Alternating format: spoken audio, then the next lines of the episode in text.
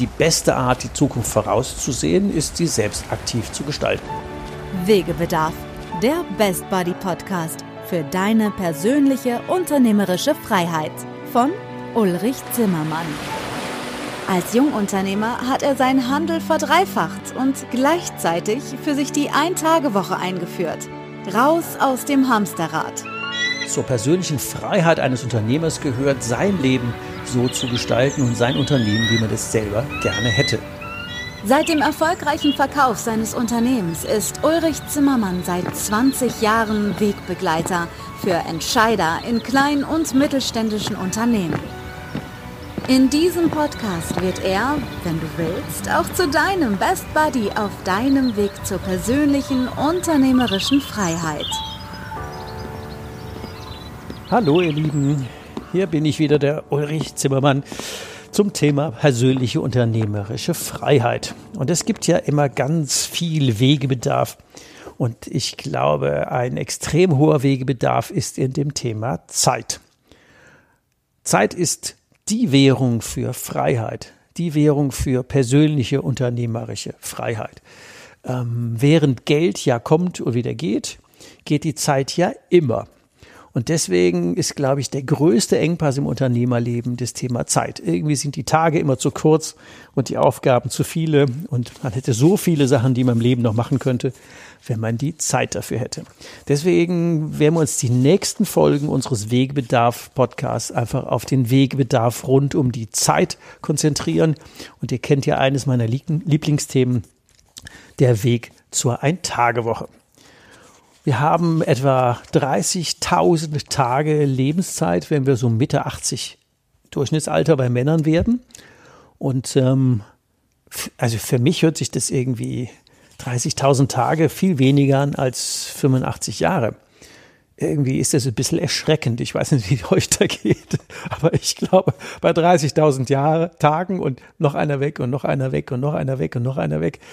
Ich habe noch nicht ausgerechnet, wie viel ist denn bei mir noch Sinn, aber naja, theoretisch müsste es ja noch irgendwie 10.000 geben, aber ja, Halbzeit ist ja schon länger überschritten. Also von daher sind es wahrscheinlich nicht mehr so viele. Und deswegen muss ich die natürlich und will die natürlich sinnvoll nutzen. Und das geht euch auch so. Deswegen mag ich einfach zu diesem zentralen Thema auch die nächsten Podcast-Folgen gestalten. Im Herbst letzten Jahres haben wir ja ganz viele Podcast-Folgen rund um das Thema Finanzen gehabt, Bank, Steuerberater, Versicherungen und Co. Was kann man von der Bank verlangen und so.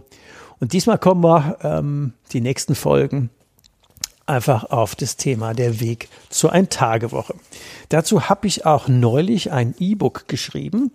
Das hat 10 Kapitel und das hat ein bisschen provokativen Titel. So will ich auch hier die Sendungen, unsere Podcasts aufbauen. Der heißt nämlich Boost Your Red Race, die 10 wirksamsten Beschleuniger für dein Hamsterrad und wie du sie für deine Ein-Tage-Woche umdrehst. Und ich habe das deswegen immer so provozierend geschrieben, weil es gibt viele Verhaltensweisen, die wir an den Tag legen, die, ohne dass wir das bewusst wollen, einfach unser Hamsterrad permanent beschleunigt. Und wenn wir das gerade umdrehen und deswegen auch dieser Spannungsbogen, dann kommen wir unserer Ein-Tage-Woche näher. Und mit Ein-Tage-Woche meine ich ja nicht, dass wir nur einen Tag die Woche arbeiten sollten, sondern ich meine einen Tag pro Woche für Routinen, die jetzt nicht ganz so viel grandiosen Spaß machen, das sollte reichen. Und ansonsten hätten wir dann 6 Tage in der Woche für das zu tun, was uns, für uns, unsere Lieben, unsere Leben, unsere Gesundheit, unsere Strategie, unser Wachstum, unsere, weiß ich nicht, alles, was wichtig ist, was jetzt nicht operatives Tagesgeschäft, sondern einfach strategisch wichtig ist, dass wir dafür Zeit haben. Wie auch immer die du dann gestalterisch verbringen magst. Ich hatte ja meine Ein-Tage-Woche dazu genutzt, mein Coaching- und Trainingsbusiness aufzubauen und war dann auch in der guten Startposition, als ich dann damit loslegen konnte, weil ich ja 7 Jahre parallel arbeiten konnte. 5 Jahre habe ich gebraucht, um die Ein-Tage-Woche aufzubauen, einzurichten. Ich hatte damals ja das erste Mal gemacht und war noch am Üben, hatte auch keine professionelle Begleitung. Und heute behaupte ich ja, dass der Weg immer viel leichter wird, wenn du jemand an der Seite hast, der den schon mal gegangen ist. Unternehmer, die es geschafft haben, die Ein-Tage-Woche einzuführen, kenne ich nicht so viele. Es gibt zwar welche, aber die meisten haben die nicht. Also ich kenne welche, aber auch die haben länger gebraucht, sich dahin zu begeben. Wenn du dieses E-Book begleitend für dich downloaden willst, es ist im Download-Bereich auf einer speziell dafür eingerichteten Landingpage, www.derwegzur1tagewoche.info. Und alles zusammengeschrieben und die 1 bei 1 Tage, das ist die einzige Zahl in der URL. Also, was machen wir denn heute? Wir gucken natürlich Boost Your Red Race, die 10 wichtigsten Faktoren. Wir gucken erstmal, wo ist denn der Generalfehler im System? Das ist der Schwerpunkt heute. Wo ist er denn? Ich fange mal einfach an. Vielleicht bist du ja auch so ein Hamsterrad-Unternehmer und du fühlst dich irgendwie gefangen und hast irgendwann, ohne es zu merken, einfach die Selbstbestimmung an dein Hamsterrad verloren. Das eigene Unternehmen hat dich als Chef ausgesaugt. Also ich kenne das gut, kennst du das möglicherweise auch?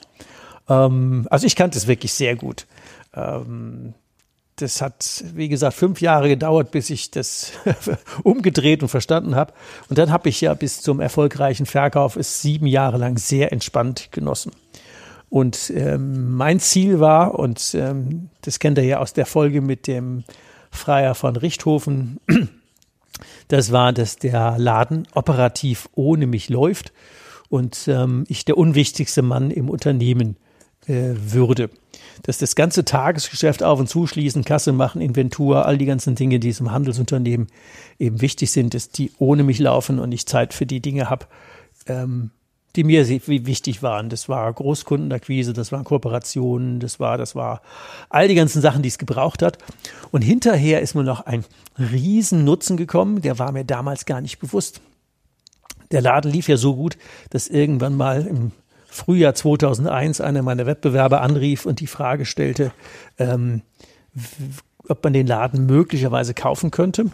Und sein Angebot war gut und 6 Wochen später war er tatsächlich verkauft.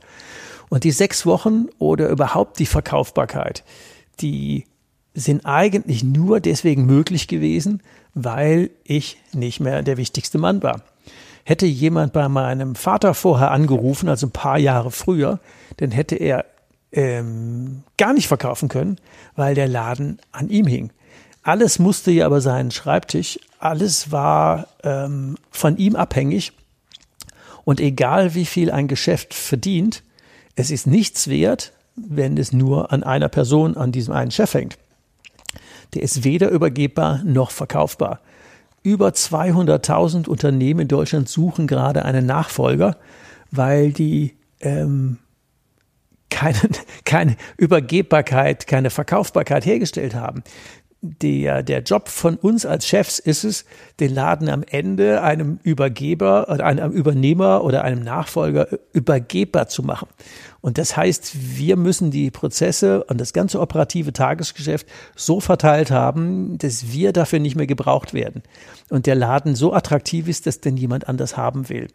Und deswegen ist die Ein-Tage-Woche ja kein Spleen von mir, sondern eine wirtschaftliche Notwendigkeit, dass am Ende du auch dein investiertes Zeitkapital zumindest in Geld wieder rauskriegst, dass du einen geilen Laden übergibst, der sofort führbar ist, weil alle Strukturen da sind. Und wenn du erstmal umbauen musst, wie der klassische Chef, der alles selber macht und die Mitarbeiter haben keinen Plan, wie die Dinge zusammenpassen, weil natürlich der Chef den Masterplan hat, dann wird es echt schwierig. Und ich sag's so hart, wie ich das meine, ein Laden, der von dir abhängt, ist weder Verkauf noch übergebbar. Also ich glaube, das ist mal so als Message, neben dem Qualität an Zeit, ist es auch eine Qualität an Geld. Und da gibt es noch eine dritte Dimension, die auch noch wichtig ist, die auch finanziell noch einzahlt, bevor wir in die Details kommen. Auch eine Erkenntnis, die mir erst nachher gekommen ist. Wir sind vorher bevor ich die Ein-Tage-Woche für mich eingeführt habe, sind wir für mein Empfinden immer sowas wie Vollgas mit angezogener Handbremse gefahren. Wir hatten eine jahrelange Querbewegung im Unternehmen und mit Einführung der Ein-Tage-Woche haben wir ja auch verdreifacht. Und ich glaube, einer der wesentlichen Faktoren war ja nicht nur Zielklarheit, sondern, ich sage es auch so mal wirtschaftlich, ich habe ja immer 100% der Gehälter bezahlt, also mit Nebenkosten dann auch 120, aber mit Rückwärtsbetrachtung eigentlich auch nur 30 bis wohlwollend 40% des Potenzials meiner Mitarbeitenden rausgeholt. Nicht, weil die nicht wollten, sondern weil die alten Strukturen so waren, dass wir sie nicht gelassen haben. Wir haben denen nicht den Raum für Wachstum gegeben, sondern als Chefs uns permanent, ich will nicht sagen vorsätzlich in den Weg gestellt, aber das kommt der Sache schon nahe. Wir haben viel zu viele Prozesse an uns gezogen und viel zu wenig vertraut und zugetraut. Deswegen hatten wir ganz viele Reibungsverluste und die Handbremse hat sich gelöst, als wir den Leuten den Raum für Wachstum gegeben haben, sie gefordert und gefördert haben. Dann haben wir auch und den Geld dafür, sozusagen den Wert dafür gekriegt für das Geld, was wir in die Leute an Honorar reingestopft haben. Und es ist jetzt selbstkritisch und das hat mit unseren Mitarbeitenden gar nichts zu tun. Die hätten ja gewollt, wie die allermeisten Leute, die man irgendwo als Angestellte und Arbeiter hat, die wollen ja, wenn wir sie denn lassen. Also das ist eher Kritik an uns als Chefs und damit auch eine Riesenchance, weil uns können wir leichter ändern wie ein paar Dutzend Mitarbeiter.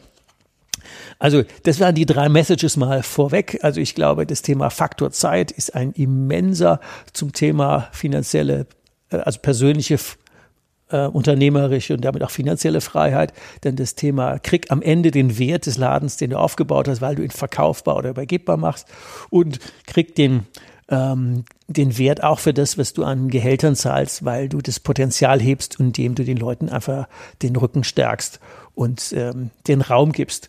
Und im Detail werden wir das einfach in den nächsten Folgen immer mal wieder besprechen und schauen, wie du das dezidiert angehen kannst. Und ich werde dir dann auch immer ein paar Hausaufgaben mit auf den Weg geben.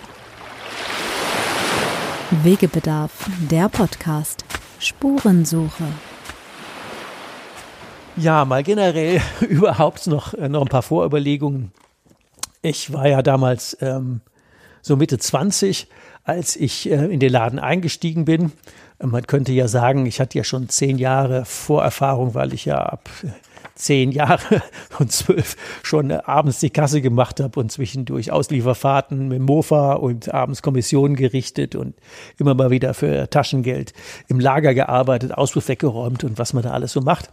Und als ich dann eingestiegen bin, habe ich die klassischen Junior-Chef-Aufgaben gekriegt, neben dem eigenen Außendienstgebiet, das war der Westerwald in dem Fall, hatte ich dann noch 2 wunderbare Aufgaben, nämlich das Thema Marketing und, darauf will ich jetzt eigentlich raus, das erste Warenwirtschafts- und CRM-System in diesem Großhandel einzuführen. Wir waren bis dato, wir reden über 1984, waren wir rein papierhaft unterwegs. Und natürlich war ich stolz wie Bolle, dass ich diese Aufgaben gut hingekriegt habe und dass das Warenwirtschafts- und CRM-System auch gut lief. Das hatte den großen Vorteil, ich war plötzlich ein ganz wichtiger Mensch in dem Laden und war natürlich, insofern stolz, weil die Leute kamen ja mich permanent was fragen und ich war plötzlich ein ganz zentraler Punkt im System. Und das war das erste völlige Eigentor. Die vermeintliche Karriereleiter war eigentlich ein gut getarntes Hamsterrad. Und das geht ja oft so. Man denkt, man ist plötzlich wichtig und es geht nach oben, aber eigentlich ist das wirklich die Mega-Sackgasse, weil es kam ja wirklich alle 2 Sekunden kam irgendeiner fragen, wie geht denn das und wie mache ich denn jenes? Und man ist zwar den ganzen Tag wichtig, aber man schafft nichts Produktives. Das ist schon mal auch gar eine wichtige Botschaft als Eigentor. Das habe ich ein paar Jahre ausgehalten, das war ja nicht so schlimm.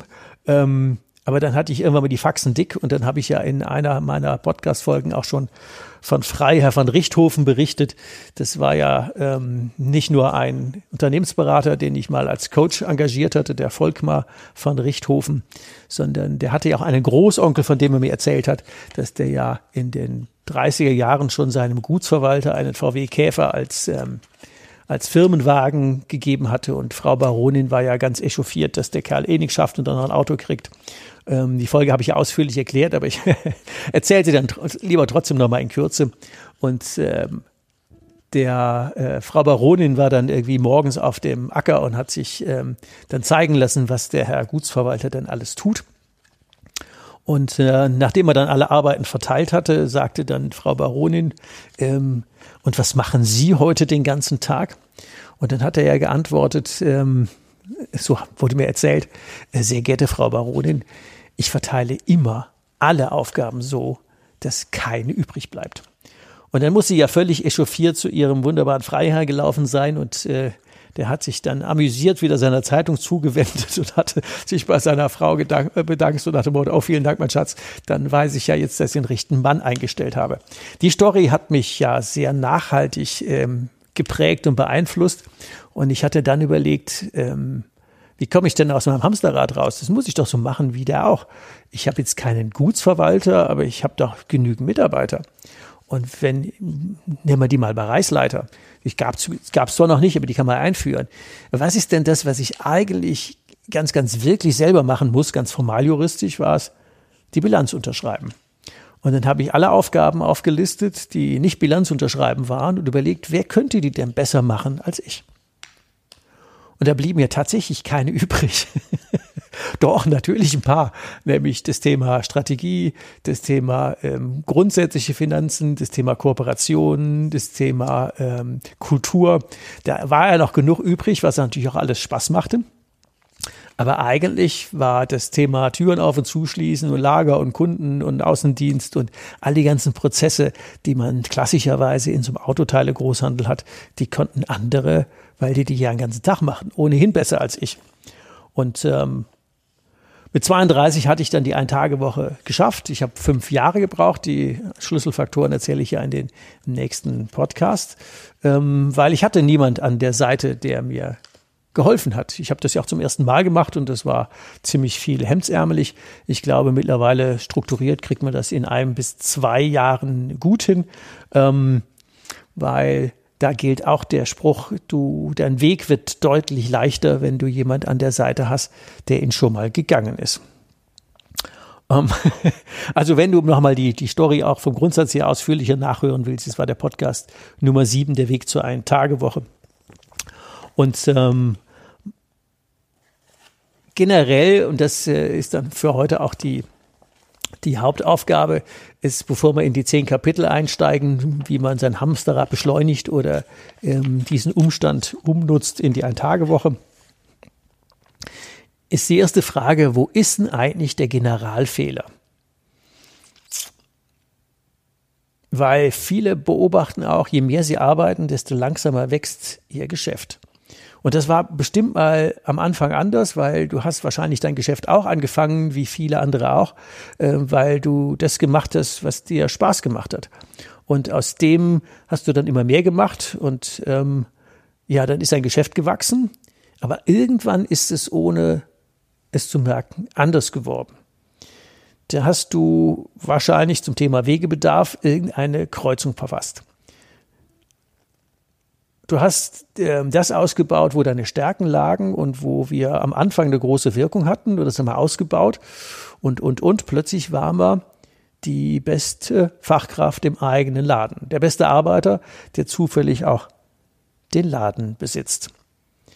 Und wo haben wir denn den Wegebedarf verpasst? Und die Antwort ist viel einfacher, als man eigentlich denkt. Wir haben nämlich in uns einen Denkfehler, den wir normalerweise nicht merken. Wir haben nämlich heutzutage würde man sagen, das sogenannte Mindset nicht geändert. Wir sind vom Angestellten vielleicht zum Selbstständigen geworden und vom Selbstständigen haben wir dann Leute eingestellt und waren dann formal juristisch Unternehmer, aber in unserem Kopf sind wir guter Mitarbeiter oder Selbstständiger geblieben. Wir haben die Kurve verpasst. Wir haben weiter in unserem Unternehmen gearbeitet, statt an unserem Unternehmen. Und das war auch eine Message von dem Herrn von Richthofen. Der hatte ja dafür seinen Gutsverwalter. Und wir haben eigentlich dafür Bereichsleiter oder Abteilungsleiter oder eine gut funktionierende zweite Führungsebene, wie auch immer die nennst. Und die müssten ja eigentlich das operative Tagesgeschäft machen und du müsstest am Unternehmen, an der Strategie, an der Zukunft arbeiten. Und das ganze Tagesgeschäft, alle Routinen müssten weg sein.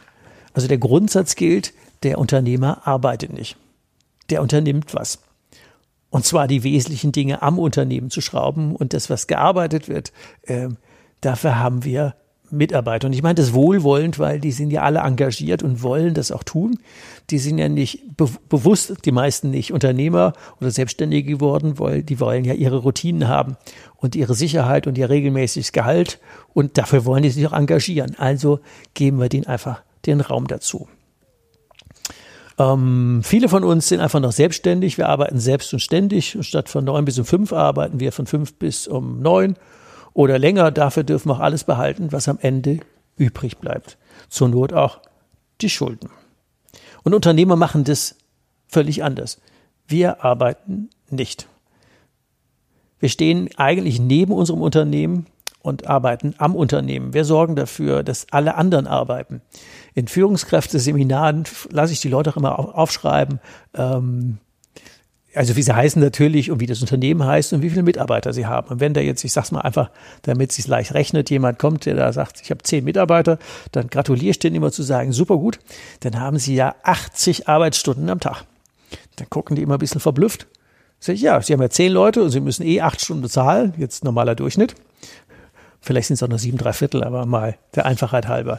Dann ist es ja völlig egal, wie lange sie da sind, solange sie dafür sorgen, dass die 80 Stunden gut ausgenutzt werden. Und es ist völlig egal, ob sie 3 oder 5 Stunden mehr oder weniger arbeiten, das hebelt nie 80 Stunden rum.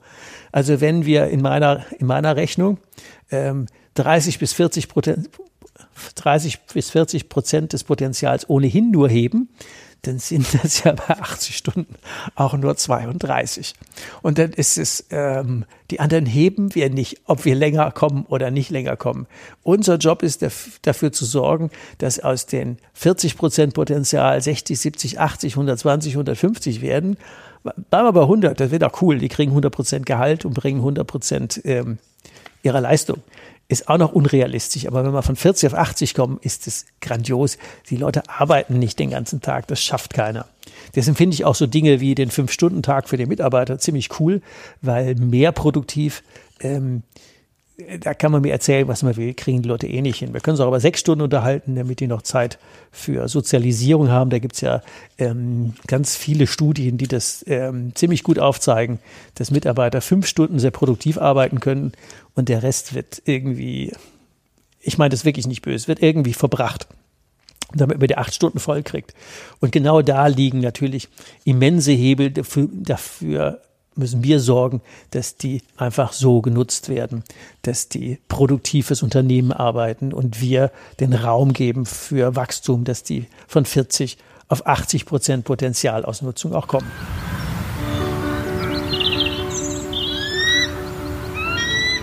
Wegebedarf, der Podcast. Deine nächsten Schritte.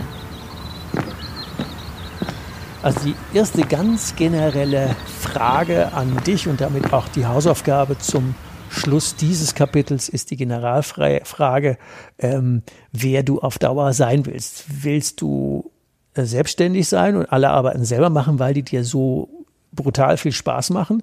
Dann ist es auch völlig okay, dann bleib selbstständiger. Dann ist das mit der Ein-Tage-Woche nicht ganz so einfach. Das geht dann nur über Prozesse, die du digitalisierst und als Unternehmer genau dasselbe. Das ist die andere Frage, wenn du richtig Unternehmer sein willst, also bereit bist, die Aufgaben zu delegieren, loszulassen, dich in eine andere Welt, nämlich am Unternehmen zu arbeiten, das ist eine völlig andere Aufgabe, wie als bestbezahlter Facharbeiter im Unternehmen zu arbeiten. Das ist eine echte Grundsatzentscheidung.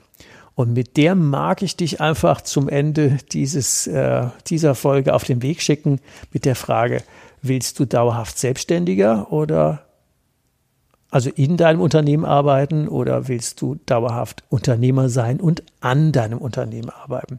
Mit der Frage mag ich diesen Podcast jetzt beenden und noch eine nette Geschichte erzählen.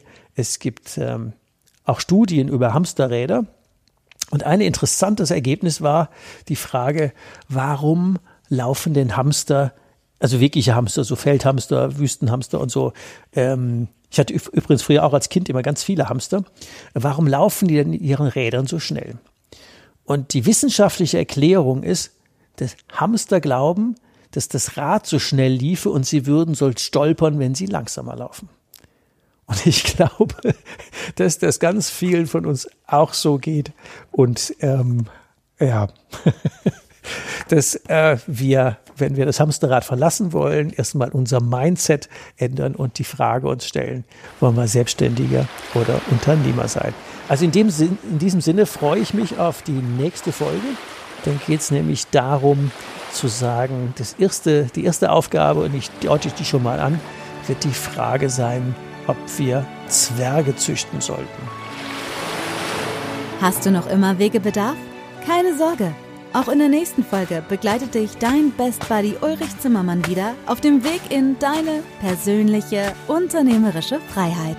Geh mal auf meine Webseite www.hikeandstrike.com. Bis zur nächsten Folge. Macht's gut. Bis bald. Ciao. Wegebedarf, der Best Buddy Podcast für deine persönliche unternehmerische Freiheit.